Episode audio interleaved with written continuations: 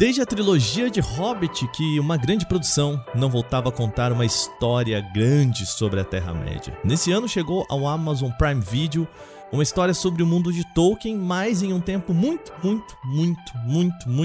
antes de O Senhor dos Anéis. Nesse programa a gente vai aproveitar o lançamento do último episódio da temporada de Anéis do Poder para discutir sobre a série. Mais uma vez aqui eu sou Wagner Waka e quem retorna a esse programa para conversar comigo é ele, Duval Ramos. Muito bem, chegou a hora de descobrir Anéis do Poder. Vale Play? Olá, seja bem-vindo e bem-vinda mais uma vez ao nosso Vale Play, nosso podcast de domingo. E agora também, Durval, não sei se você sabe, também de feriado. As maluquices que eu tô fazendo aqui, cara. Eu não descanso nem mais no feriado, cara. Tá vendo? É. E agora que a gente entrou na época dos feriados, né? Agora essa fim de ano aí tem bastante descanso. Descanso pra gente, trabalho pra você. É, eu fiz aquele favor pra mim mesmo, que é transformar feriados em um problema, sabe? Como é que pode, né? Por que a gente faz isso? A gente transformou o hobby em trabalho, né? Agora é, claro. Feriado em problema é um passo seguinte. Seguindo, estragando tudo que a gente ama, claro. Pois é, aqui a gente vai falar sobre séries, filmes, games, cultura pop em geral, pra você relaxar aí enquanto a gente trabalha. Relaxa enquanto eles trabalham, Durval, tá vendo? É isso.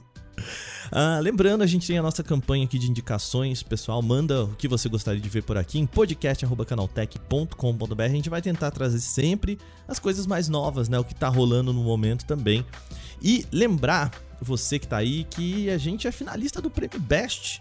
Olha só, na categoria de tecnologia, é só você entrar no link aqui da descrição desse podcast, vai lá, cara, são 2 cliques, é muito rápido, vai lá, clica e vota na gente, ajuda bastante aqui a gente a levar esse prêmio iBest, beleza? Então vai lá, a gente conta com você, vai no prêmio iBest e vota no Canaltech para a categoria de tecnologia.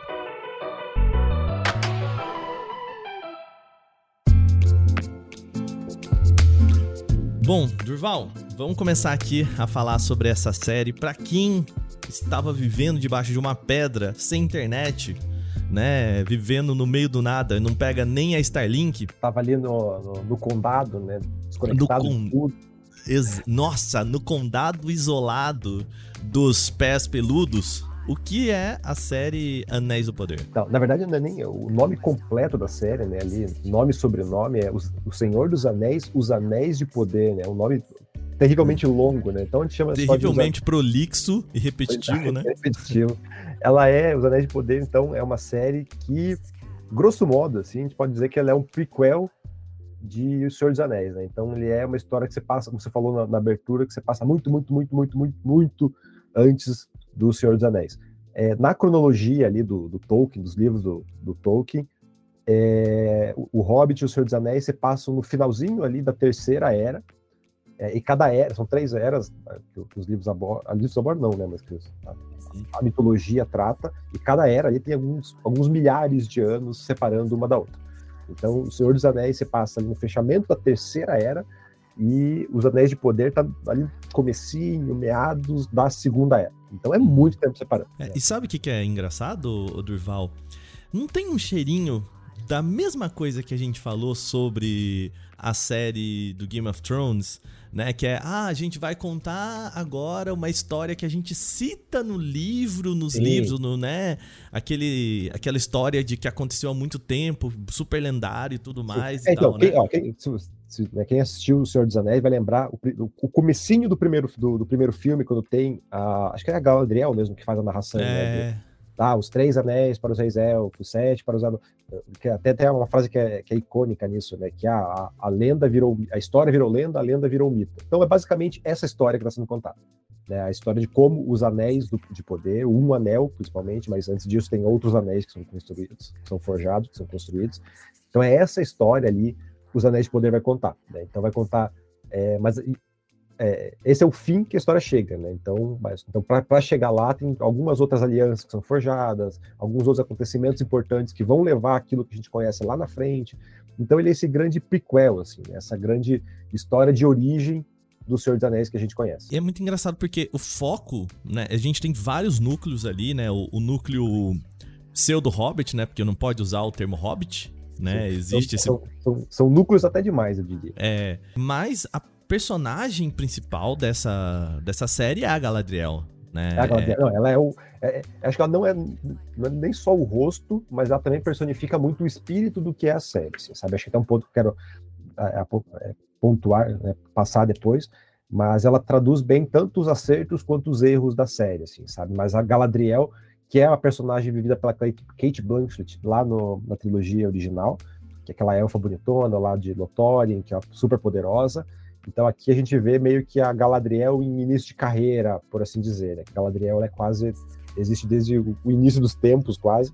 Então aqui ela ainda tá ali no ano 2, né? Brincando assim com quase um Batman, né? Ela tá no ano 2 da sua formação, antes de virar aquela elfa poderosíssima que a gente vê nos seus eventos. E vamos falar um pouquinho também de como foi a produção dessa série, né? Porque a gente sabe que, se a gente for explicar aqui onde que tá o licenciamento de Senhor dos Anéis, porque o livro tá com uma galera, aí a permissão de produzir spin-offs de outros livros tá com outra editora, pra fazer os jogos tá com outra galera, filme tá com outra galera, série tá com uma terceira... Nossa, cara, é tipo... Os caras desmembraram tudo de um jeito, né?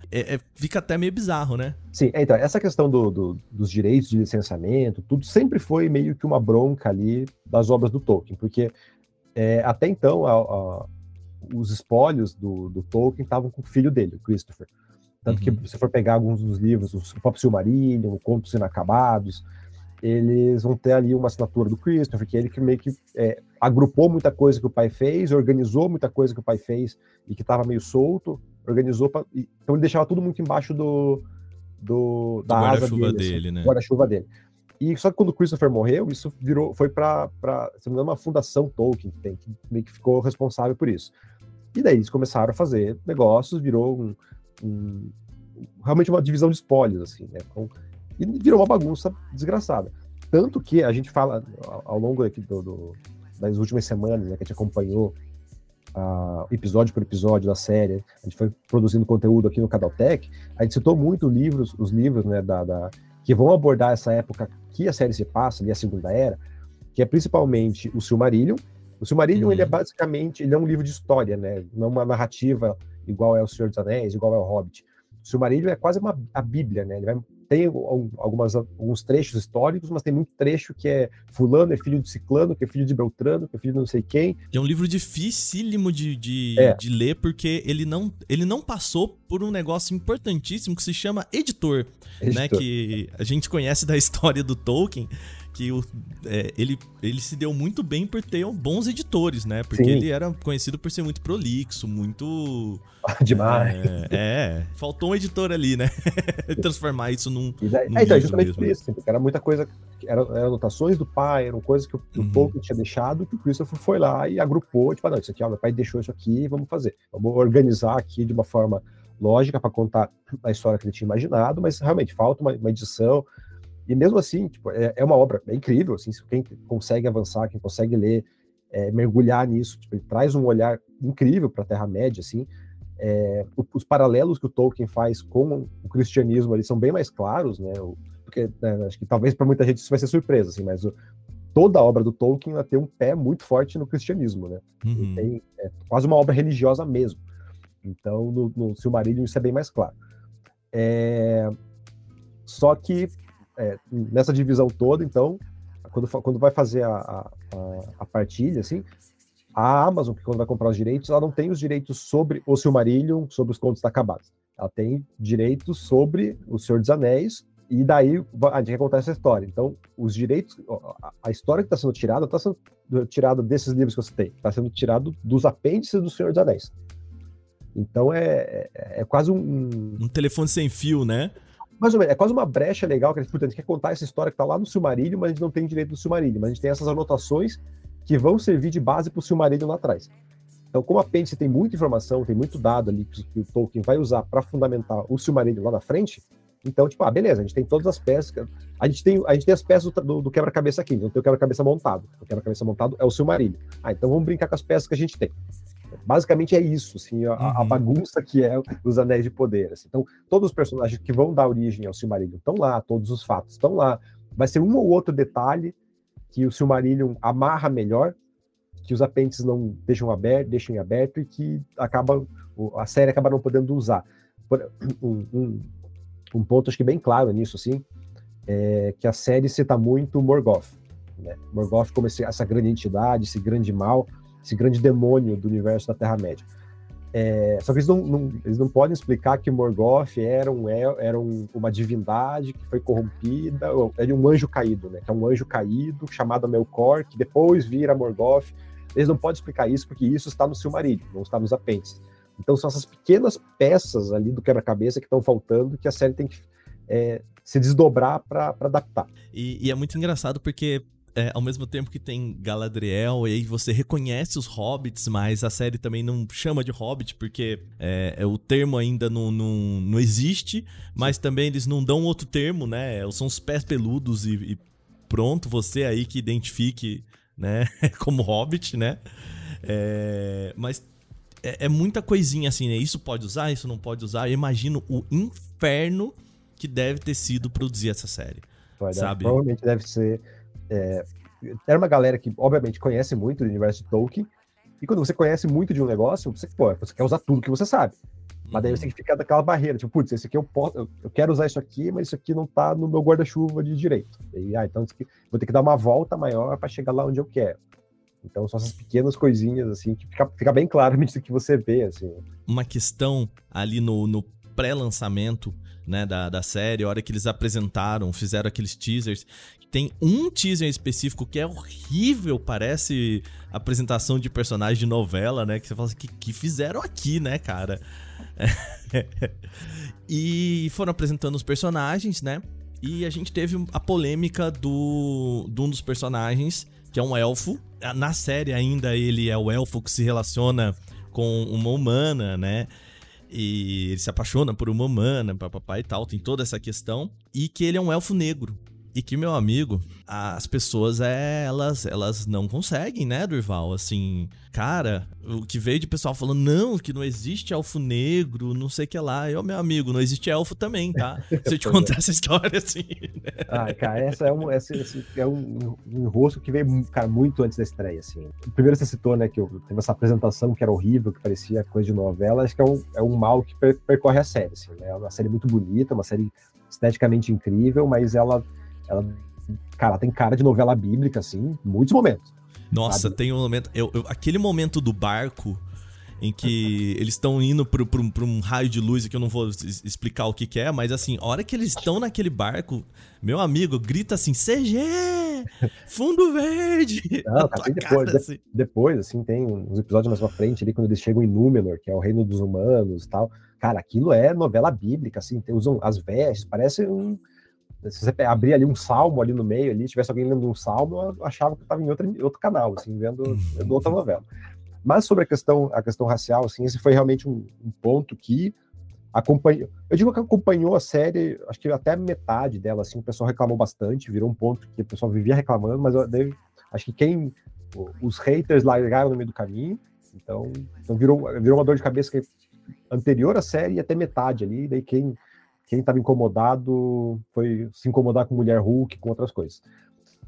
Mas o ponto né, como você falou, o pessoal estava muito incomodado com o fato de, como assim elfo negro, porque os livros do Tolkien não citam isso, não falam disso, como assim não tem elfo negro, é um desrespeito com o Tolkien BBB. E daí, tipo, né, obviamente a principal reclamação ali era simplesmente o fato do Arondir, né, que é o elfo negro, na verdade é latino, né, acho que é ou é da Costa Rica, Porto Rico, algum país ali da região. Mas não só ele, né? Tem a Dina, que é a Anã Negra também, e alguns dos pés peludos. Então, basicamente, coincidentemente, né, o pessoal sempre diz, não é racismo, a gente só quer uma fidelidade com a obra. Mas, coincidentemente, todas as reclamações são sobre o fato dos personagens serem negros. E tem uma questão, tipo, os livros do Tolkien não tratam os personagens como negros e tal. Tem que levar em consideração que os livros do Tolkien, que o Tolkien é alguém do século XIX, comecinho do século XX ali, né? Então, ele tem uma outra mentalidade. A obra dele, ele vai tratar... Ele pega muito de influência nórdica também, né? Um dos grandes feitos do Tolkien é ele organizar um monte de mito, um monte de lenda que percorriam ali a região. Um monte de língua, né? Ele é linguista muito reconhecido na academia, né? Então, mas o que ele faz é justamente isso, ele organiza um monte esses mitos, essas lendas ali europeias e cria uma mitologia própria em torno disso, sabe? Então, bem ou mal, ele vai beber muito de uma fonte do próprio Wagner, né? Tem muita gente que fala, O Senhor dos Anéis é uma cópia do Anel dos Nibelungos. Ele bebe muito dessa fonte. Então, é uma fonte que tem... totalmente eurocentrista, né? Entrando nessa discussão. Não, e uma eurocentrista do norte, assim, né? Que exato. Assim, é um pessoal muito branco, muito loiro, né? E que sim. É muito elfo, vamos deixar bem claro aqui. Não, né? Mas que até mais do que essa questão regional, é questão, para mim, é questão temporal, assim. A gente está falando do Tolkien. O Tolkien é um senhor dos... Tipo, nasceu... Eu não lembro agora exatamente em que ano nasceu o Tolkien, né? Mas é ali acho que dos anos 20, 30, por ali, né? Assim, quando ele vai escrever, sim, né? No período... O Tolkien ele nasce em 1892, então ele é literalmente alguém do século XIX. Uhum. Então ele é finalzinho do século XIX, comecinho do século XX. Você não tem como você pensar, tipo, o Tolkien tem que ser alguém progressista, alguém que vai pensar em inclusão, quando o mundo não pensava nisso, assim, sabe? Ele é um filho da guerra, né? Exatamente. Ele participou da Primeira Guerra, né? Era a Grande Guerra, assim. Então o mundo em que o Tolkien cria o Senhor dos Anéis é um mundo completamente diferente do que a gente tem hoje. E Os Anéis de Poder que está chegando hoje é uma série para hoje. Não faz sentido você pensar e tratar, vamos criar uma série como se ela tivesse sido lançada em 1915, sabe? Tipo, não faz sentido. Então, tipo, eu acho muito mais legal você trazer uma variedade de elfos, uma variedade de povos ali, você vê, tipo, putz, é um pessoal muito diferente, é um reino rico, sabe? Então, nesse ponto, a série acerta muito, sabe? Então, toda essa reclamação é racismo, não tem outra palavra para isso, assim, é racismo você se incomodar que como assim os elfos, esses seres superiores não podem ser negros. Não pode ser negro, porque o negro jamais seria, sabe, essa discussão, por mais que você não fale, você não pense claramente exatamente isso, essa discussão do elfo não pode ser negro, acaba esbarrando nesse ponto, sabe? Tipo, como exato, assim? Exato. Esse povo superior, esse povo quase angelical, tem que ser o quê? Tem que ser loiro, pele clara, de olhos claros e fala mansa. O negro não se encaixa nisso. Então ele acaba esbarrando numa imagem racista, sabe? Querendo sim, você ou não. E até, né Durval, um dos pontos de crítica da literatura do Tolkien também é como ele não trabalha personagens femininas. Sim. Né? Personagens femininas de destaque. E aqui sim. A gente tem a Galadriel como sim. destaque, né? Sim, sim. E que é um outro ponto. E de novo, o Tolkien não vai trabalhar a questão a personagens femininas fortes, porque... bem ou mal, cara, de novo, virada do século XIX para o século XX, mulher não tinha tanto espaço, mulher começa a ter mais espaço, principalmente depois da Segunda Guerra, os homens numa visão cristã que ele tinha, exatamente. Né, o clubinho de amigos dele lá, que também é muito conhecido, né, exatamente, as figuras dele eram todas masculinas, né, sim, então, tipo, esse papel quase de protagonismo, ou de maior destaque da mulher, principalmente, surge depois da Segunda Guerra, né, quando os homens vão para a guerra, os homens vão para uma Segunda Guerra, né? Então, as mulheres são obrigadas a ir para o mercado de trabalho, elas começam a ganhar um pouco mais de independência, que até então, na época do Tolkien, não existia. Então, você não pode... Até é anacrônico, né? Você cobrar do Tolkien, lá no comecinho do século XX, um posicionamento, uma visão de mundo que a gente tem hoje, 2022. Só mas que a série está sendo lançada em 2022. Então, se a gente tem uma personagem feminina aqui, que é muito boa, que a gente consegue... não melhorar a obra do Tolkien, mas dar essa outra visão para a obra do Tolkien, para algo que já está lá, né? Então, vamos enriquecer, vamos deixar a coisa mais interessante? Vamos. Então, vamos tornar a Galadriel protagonista. Vamos dar outros destaques para outros personagens femininos. Vamos botar a rainha Miriel, se não me engano o nome dela, a rainha de Númenor.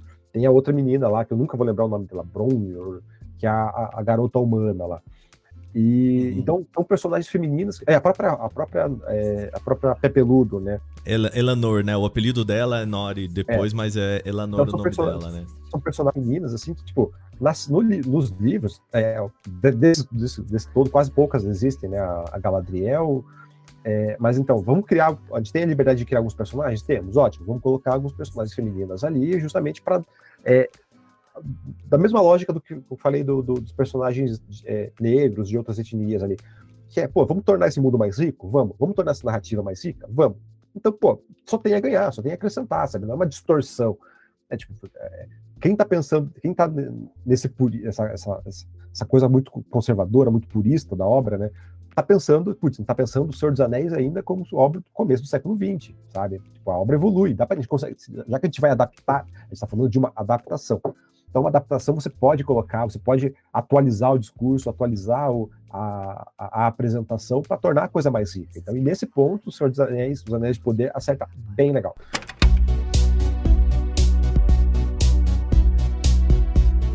Mas, Durval, vamos falar então da execução, né? A gente tá falando aqui muito de ideia, né? De, vamos pegar essa obra lá, né? Essa pré-história do Senhor dos Anéis, vamos pegar esses personagens, vamos trabalhar no final do dia, né? Foi bem executado, né? Eu vou contar aqui pra vocês que, pra mim, é uma série lenta. Ela não só é lenta, como pra mim ela te dá alguns pulos de roteiro.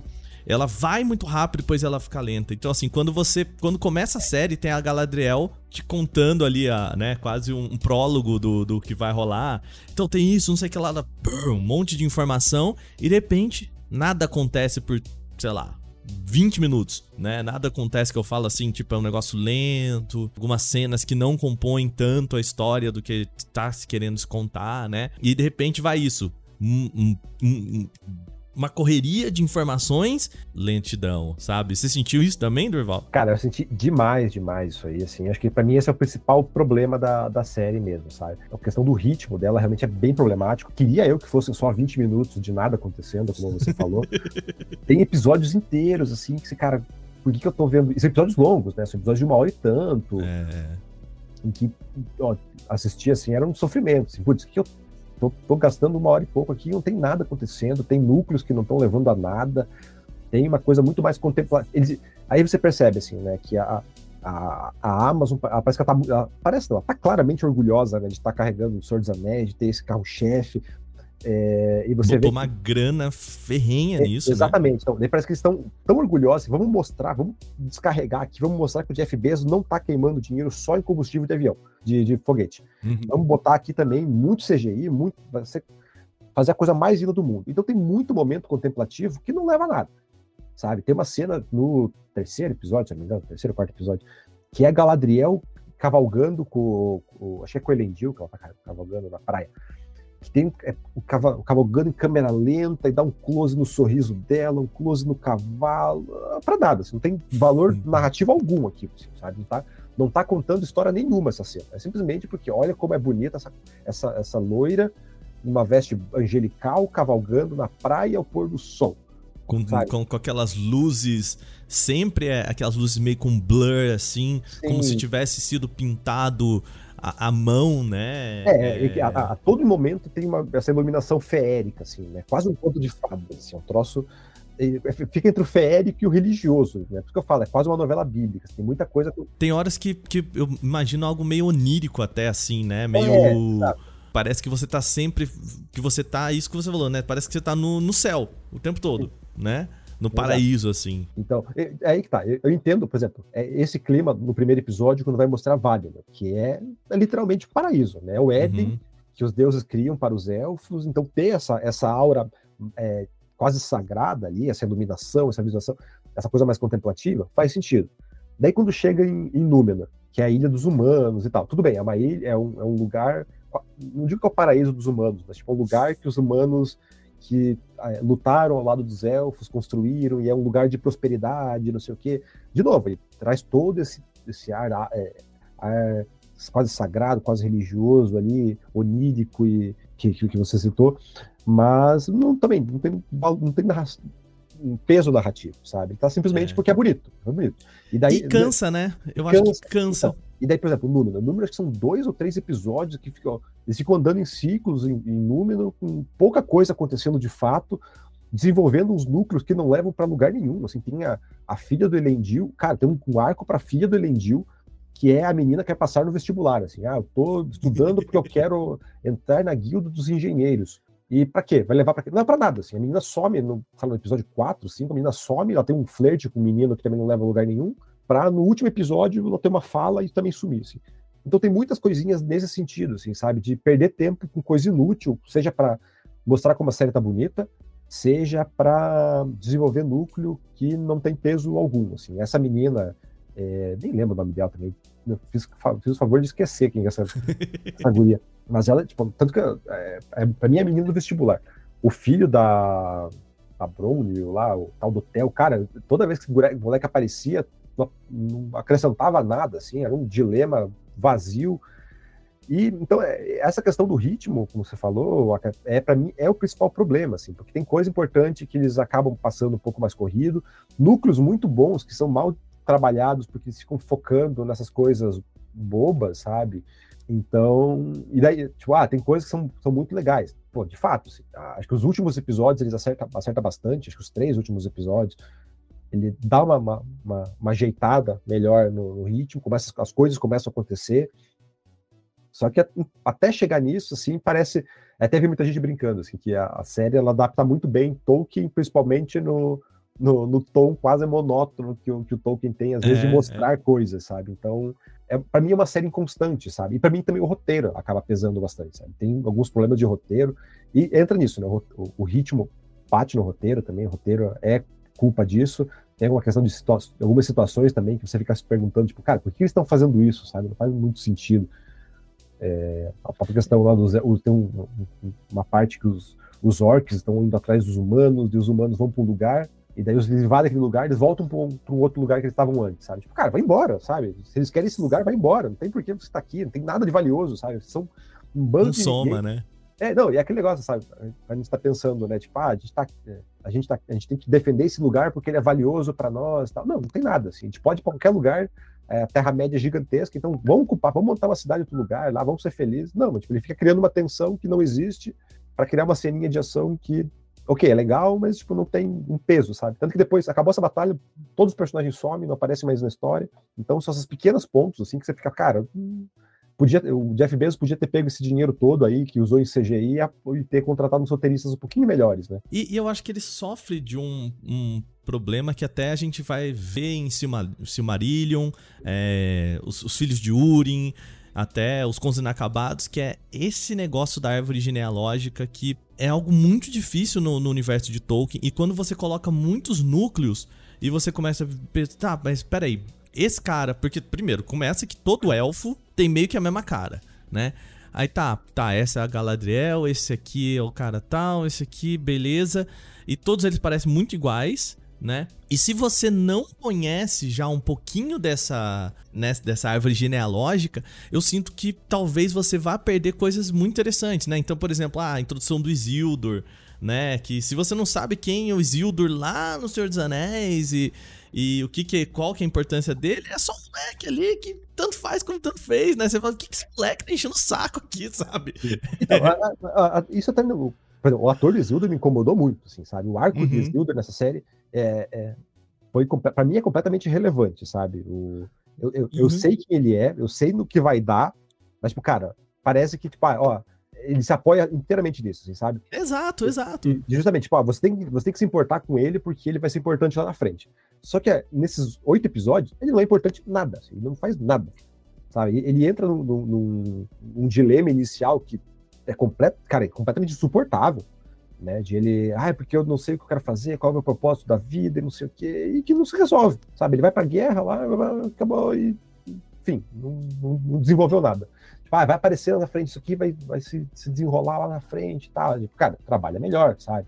Se ele vai ser esse personagem importante que a gente conhece nos filmes, sabe? Pô, trabalha melhor o cara, sabe? Tipo, não, porque o arco dele... Cara, não tem arco, ele não tem um arco aqui apresentado, ele foi jogado ali. E isso acontece não só com ele, isso acontece com muitos personagens, sabe? Talvez algo que me incomoda, assim, é que parece que a série, ela tem... quando você olha para os diferentes núcleos, assim, que são séries diferentes, sabe? Todo o núcleo ali de Númenor parece que foi feita realmente por alguém que começou agora. Tem muita coisa que tá perdida, tem muita coisa que tá solta, que não se desenvolve, que não se desenrola. E aí você pega o núcleo dos anãos, e isso sobre um parênteses, né? Quando eu falar anãos, não sou eu que tô falando errado, né? É a nova tradução do Tolkien que usa o termo.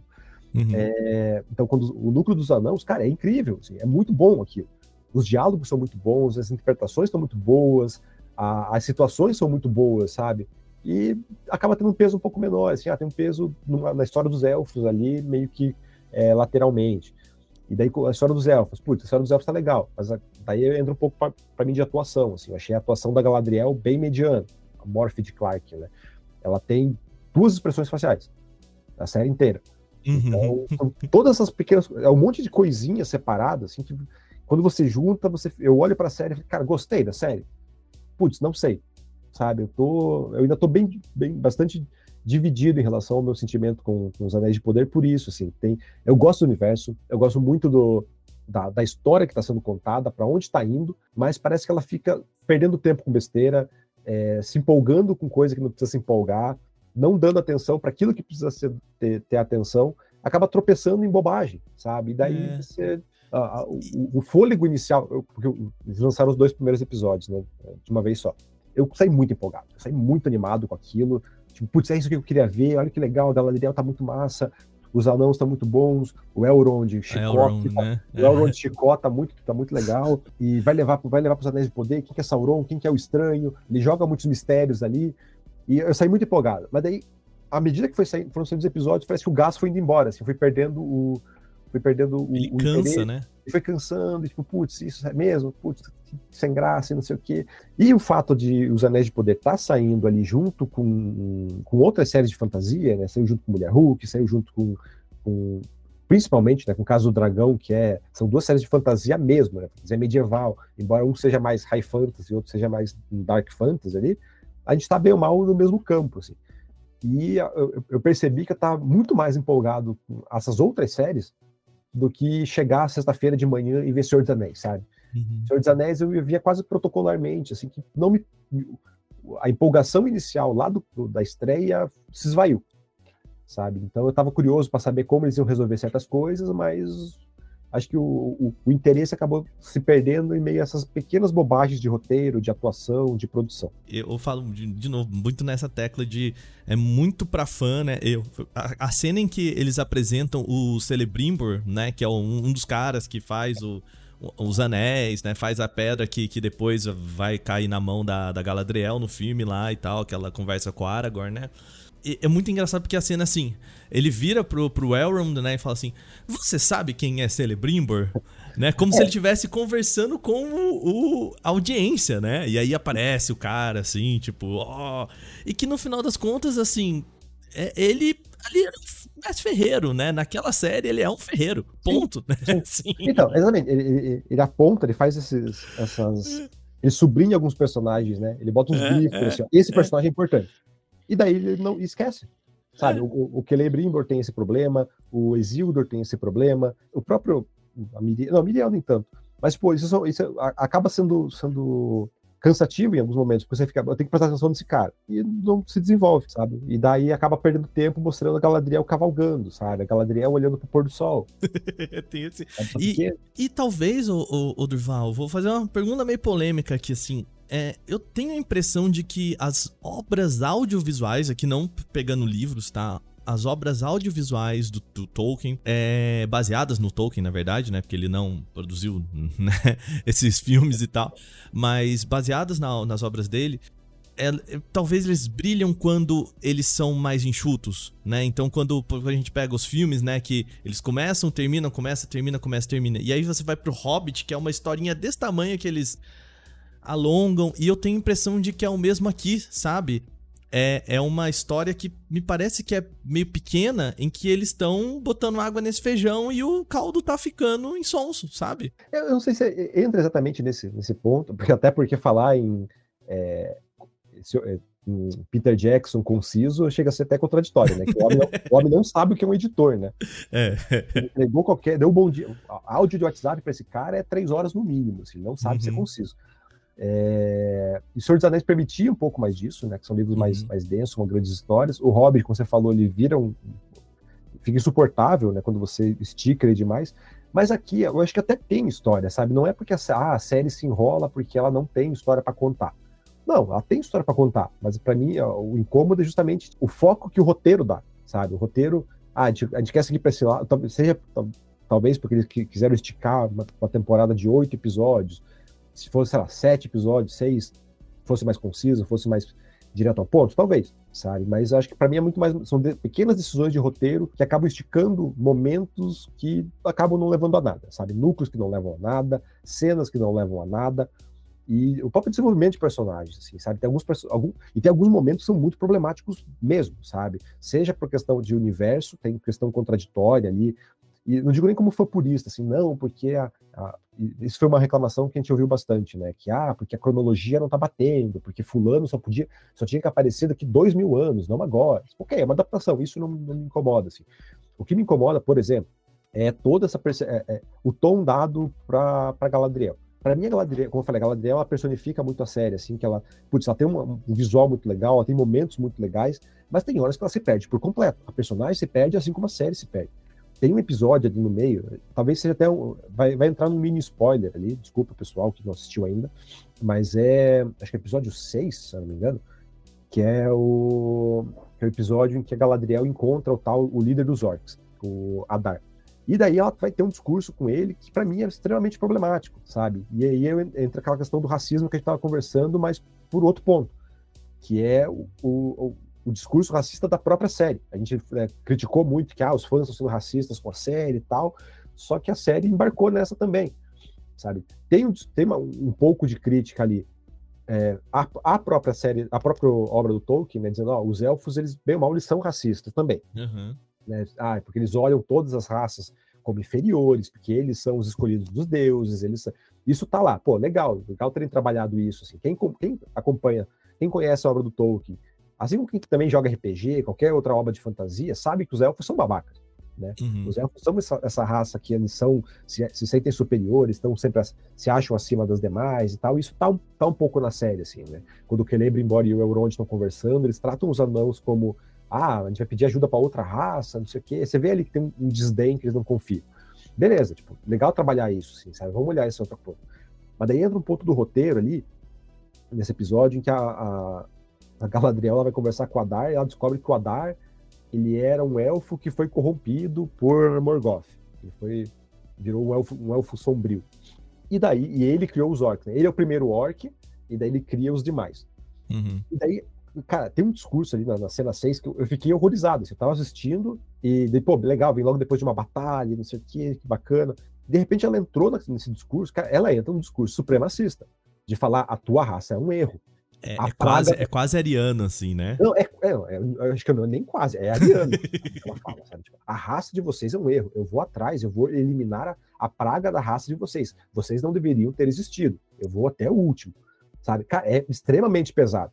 E não acrescenta nada pra essa ideia tanto da própria personagem, quanto dessa ideia do, os elfos, esse olhar crítico pros elfos. Né? Não é isso, é simplesmente um discurso quase...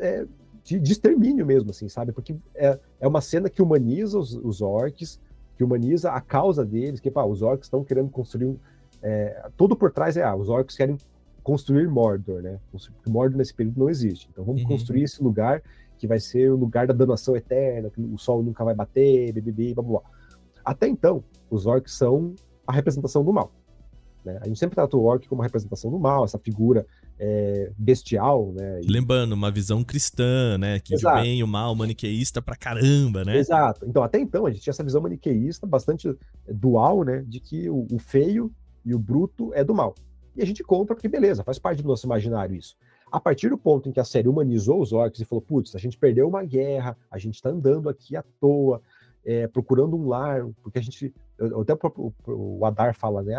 O Sauron estava escravizando a gente, eu perdi muitos filhos por causa dessa ambição do Sauron, e eu fui lá e eu cortei com isso e a gente fugiu, agora a gente vai para um lugar para ficar de boa. Então, tipo, ela humanizou completamente o discurso, sabe? A série humaniza os orcs nesse ponto. E, de repente, a Galadriel adota um discurso, tipo, não, vocês não têm direito a esse lar. Vocês não podem fazer isso. E daí, até ele fala, né? Tipo, a gente é tão filho do Uno. O Uno é Deus, né? Tipo, essa grande entidade. A gente é tão filho do Uno quanto você. E daí ela fala, não, vocês não têm direito a isso, eu vou matar cada um de vocês e vou vir aqui, vou deixar você por último pra ver. E, cara, desculpa, o protagonista virou vilã. sabe? Uhum. E isso é um ponto, e daí é aí que eu digo de novo, é um problema de roteiro, porque ela não tem um peso, não tem um contraponto, assim, tipo, putz, ah, não, a Galadriel pesou a mão e alguém vai puxar a orelha dela e dizer, não, volta aqui, ó, olha o que você está se tornando. Tem uma pequena fala nesse sentido do próprio Adar, que fala, ó, não fui eu o único tocado pelas trevas e tal. E acabou, não tem consequência nenhuma isso, sabe? Depois, esse episódio 6, então episódio 7 e 8, acabou, não tem mais nenhum. Ela pensando, putz, o que eu me tornei, o que eu tô fazendo? Não, bola pra frente. Você fica esperando, né? Não vai chegar um momento em que alguém vai dar uma comida de essa mulher, né? Então, não tem payoff isso, sabe? Então, de novo, é uma questão de roteiro. O roteiro da série quis, vou pesar a mão aqui pra Galadriel, Galadriel é implacável, ela tá na missão dela. Vai aqui, até onde ela precisa ir, né? Exatamente, missão dada, missão cumprida, BBB, e não, cara, você entrou no discurso supremacista. Você, cara, até perguntei pra um amigo meu que é roteirista de cinema, sabe? Eu falei, cara, o que acontece se você pega o teu herói, o rosto do teu filme, o rosto da tua série, e você dá uma fala nazista pra ela? Ele falou, putz, né, é meio pesado, né? Tipo, não tem... Há uma linha que o personagem pode ultrapassar. Ah, é um personagem falho? É. Mas há uma linha que ele pode ir, sabe? Uhum. Tipo, a hora que o Anakin sai matando criança, o Anakin não tem mais volta no Star Wars, né? Sim, então, ali é o ponto dele, né? Ele ultrapassou aquela linha, tipo, cara, já era, você já é o vilão. E a Galadriel, ela tá muito em cima dessa linha que o roteiro cria a troco de nada. Assim, você conseguiria criar essa mesma tensão dela com o Adar, com os orcs, para testar a própria pureza, né, o lado bom dela, de outras formas, sem você cair nessa. E, de novo, é um roteiro falho. Então é um roteiro que acaba esbarrando em muita coisa ali gratuitamente, a troco de nada. Pois é. Bom, pra gente fechar, então, Durval... depois desse discurso aqui, vamos responder a nossa pergunta desse programa. Afinal, O Senhor dos Anéis, Os Anéis do Poder, ou que a gente pode só, para evitar ficar falando anel 20 vezes, Anéis do Poder, vale o play?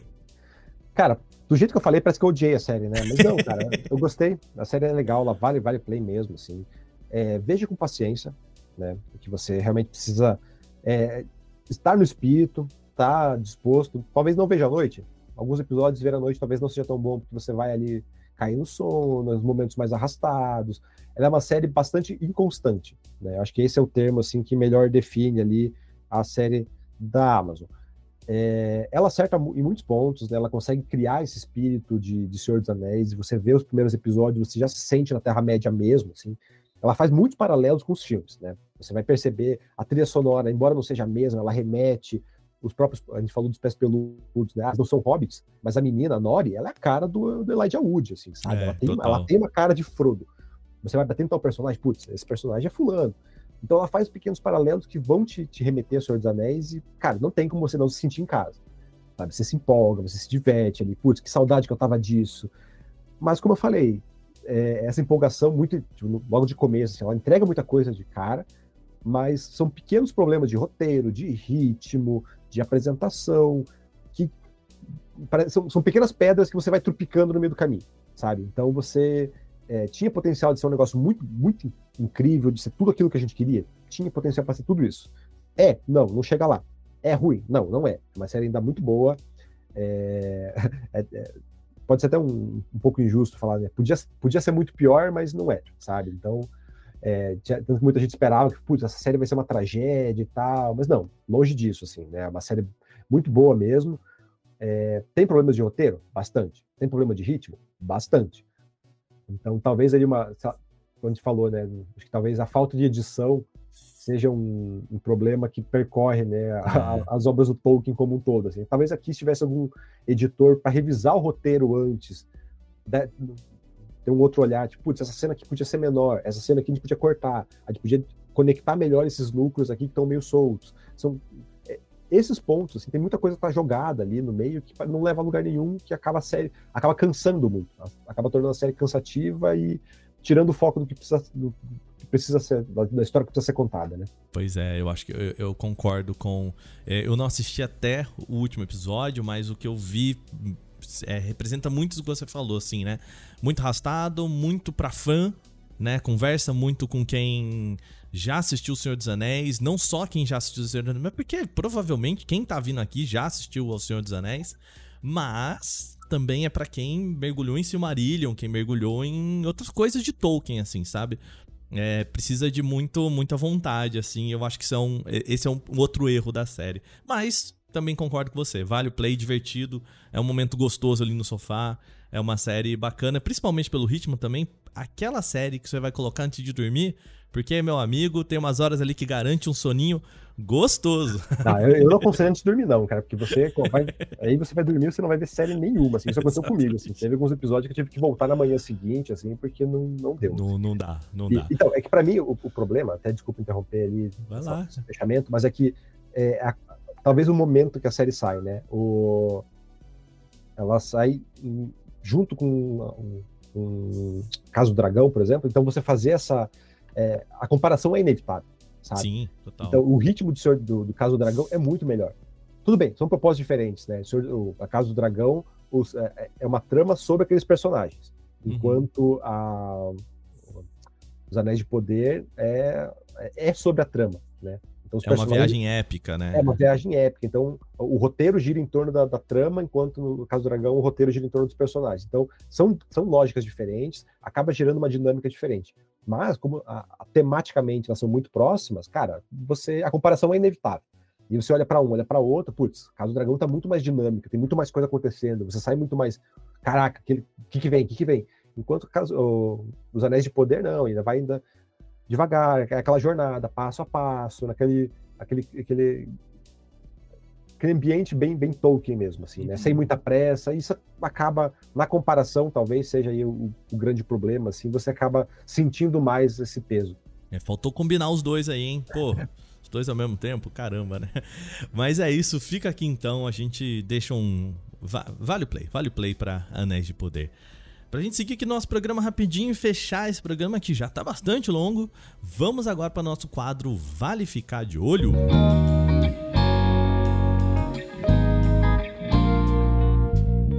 Bom, o Vale Ficar de Olho é o quadro em que a gente vai falar de algumas estreias aí nessa próxima semana que você pode curtir. E a gente tá no mês de outubro, mais pro finalzinho ali do mês de outubro, que significa Halloween, né? Tema de terror. Terror tá em alta, claro, né? Esse é o momento do terror em alta. Durval, cineminha, já temos papo de Halloween aí rolando. O que a gente tem? Já acabou de estrear aí Halloween Ends, né? Que é o fechamento da trilogia Halloween, do grande Michael Myers. Fechamento. Até o ano que vem, né? Não, é que essa trilogia, enfim, em si, é o fechamento dela mesmo, né? Agora vocês vão fazer... Que é uma série que tá seguindo desde 78, né? Mas essa é a Blumhouse. A Blumhouse fez aí uma trilogiazinha começando em 2018, saiu agora um outro em 2021, que é o Halloween Kills, agora o Halloween Ends, encerrando esse ciclo. Também a despedida da Jamie Lee Curtis, né, do papel principal. Ela que estava lá no Halloween original de 78, então ela tá aqui de volta agora se despedindo da personagem dela. É um filme que vai ser divisivo aí entre os fãs, né? Acho que muita gente que for esperando uma coisa aí mais clássica, mais tradicional do gênero, talvez não vá gostar. Eu achei interessante, sim, foram corajosos em algumas propostas. Talvez, gostei até mais do que o Kills, né? Acho que o Kills se perdeu um pouquinho no caminho, mas o Ends, acho que, embora seja divisivo, achei ousado e aprovei a ousadia. Muito bem.